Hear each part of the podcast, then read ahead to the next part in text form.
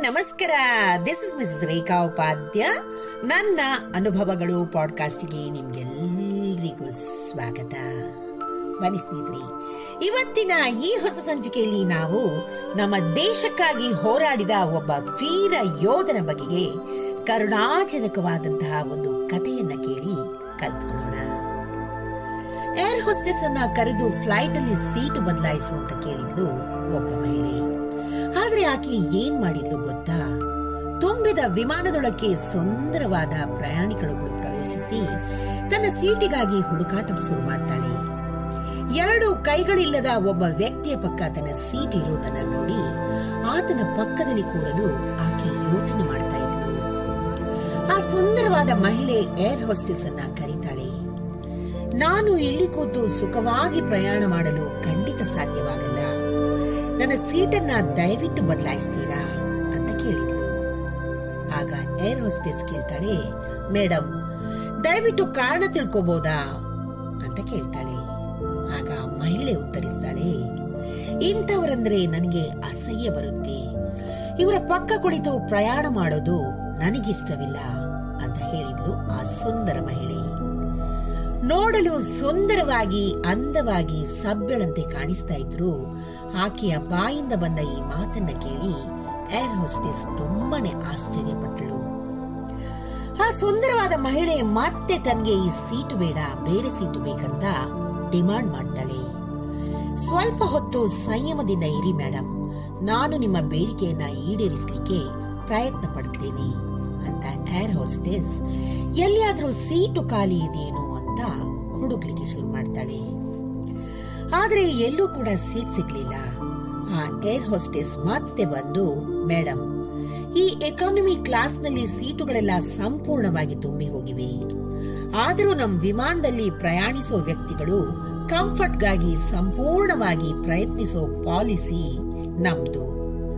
Captain ಜೊತೆ ಮಾತಾಡಿ ಬಂದು ನಿಮ್ಗೆ ಹೇಳ್ತೀನಿ. ಸ್ವಲ್ಪ ತಾಳ್ಮೆಯಿಂದ ಇರಿ ಅಂತ ಹೇಳಿ ಕ್ಯಾಪ್ಟನ್ ಬಳಿ ಹೋಗ್ತಾಳೆ. ಕೆಲವು ಸಮಯದ ಬಳಿಕ ಮತ್ತೆ ಬಂದು ಮೇಡಮ್ ನಿಮ್ಗುಂಟಾದ ಅಸೌಕರ್ಯಕ್ಕೆ ಚಿಂತಿತರಾಗಿದ್ದೀವಿ. ಈ ವಿಮಾನದ ಫಸ್ಟ್ ಕ್ಲಾಸ್ ಅಲ್ಲಿ ಒಂದೇ ಒಂದು ಸೀಟು ಖಾಲಿ ಇದೆ. ನಮ್ಮವರ ಜೊತೆ ಮಾತಾಡಿ ಒಂದು ಅಸಾಮಾನ್ಯ ನಿರ್ಧಾರವನ್ನು ತೆಗೆದುಕೊಂಡೆವು.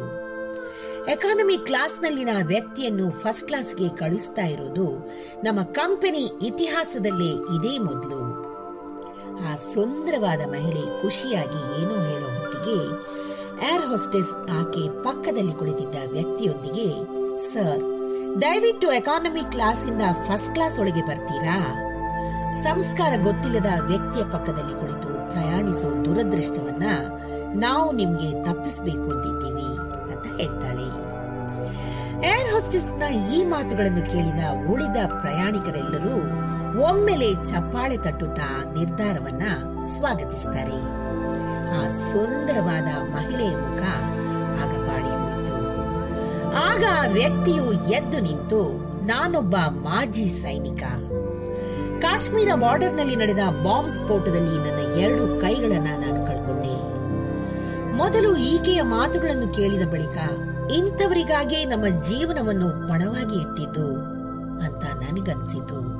ಆದ್ರೆ ನಿಮ್ಮೆಲ್ಲರ ಪ್ರತಿಕ್ರಿಯೆಯನ್ನ ನೋಡಿದ ಬಳಿಕ ದೇಶಕ್ಕಾಗಿ ನನ್ನ ಎರಡು ಕೈಗಳನ್ನ ಕಳೆದುಕೊಂಡಿದ್ದಕ್ಕೆ ನಾನು ಹೆಮ್ಮೆ ಪಡ್ತಾ ಇದ್ದೀನಿ ಅಂತ ಪ್ರಯಾಣಿಕರ ಚಪ್ಪಾಳೆಯ ನಡುವೆ ಫಸ್ಟ್ ಕ್ಲಾಸ್ನೊಳಗೆ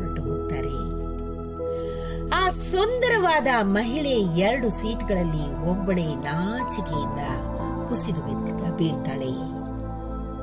ಸ್ನೇಹಿತರೆ, ಈ ಕಥೆಯಿಂದ ಒಂದು ತಿಳ್ಕೊಂಡು ಬರೋ ನೀತಿ ಏನಂದ್ರೆ, ಸೌಂದರ್ಯ ಅನ್ನೋದು ಕಣ್ಣಿಗೆ ಕಾಣಿಸೋ ಅಥವಾ ಮುಖದಲ್ಲೋ ಮೆನುನಲ್ಲೋ ಅಲ್ಲ. ಸೌಂದರ್ಯ ಅನ್ನೋದು ನಮ್ಮ ಉನ್ನತವಾದ ಆಲೋಚನೆಗಳಲ್ಲಿ ಇರಬೇಕು ಹಾಗೂ ನಮ್ಮ ಹೃದಯದಲ್ಲಿ ಇರಬೇಕು. ಏನಂತೀರಾ? ಈ ಒಂದು ಚಿಕ್ಕ ಕಥೆ ನಿಮ್ಗೆ ಇಷ್ಟವಾಗಿದ್ದಲ್ಲಿ ದಯವಿಟ್ಟು ಇದನ್ನ ಲೈಕ್ ಮಾಡಿ, ಶೇರ್ ಮಾಡಿ ಹಾಗೂ ನನ್ನ ಪಾಡ್ಕಾಸ್ಟ್ ಅನ್ನ ಫಾಲೋ ಕೂಡ ಮಾಡಿ ಸ್ನೇಹಿತರೆ.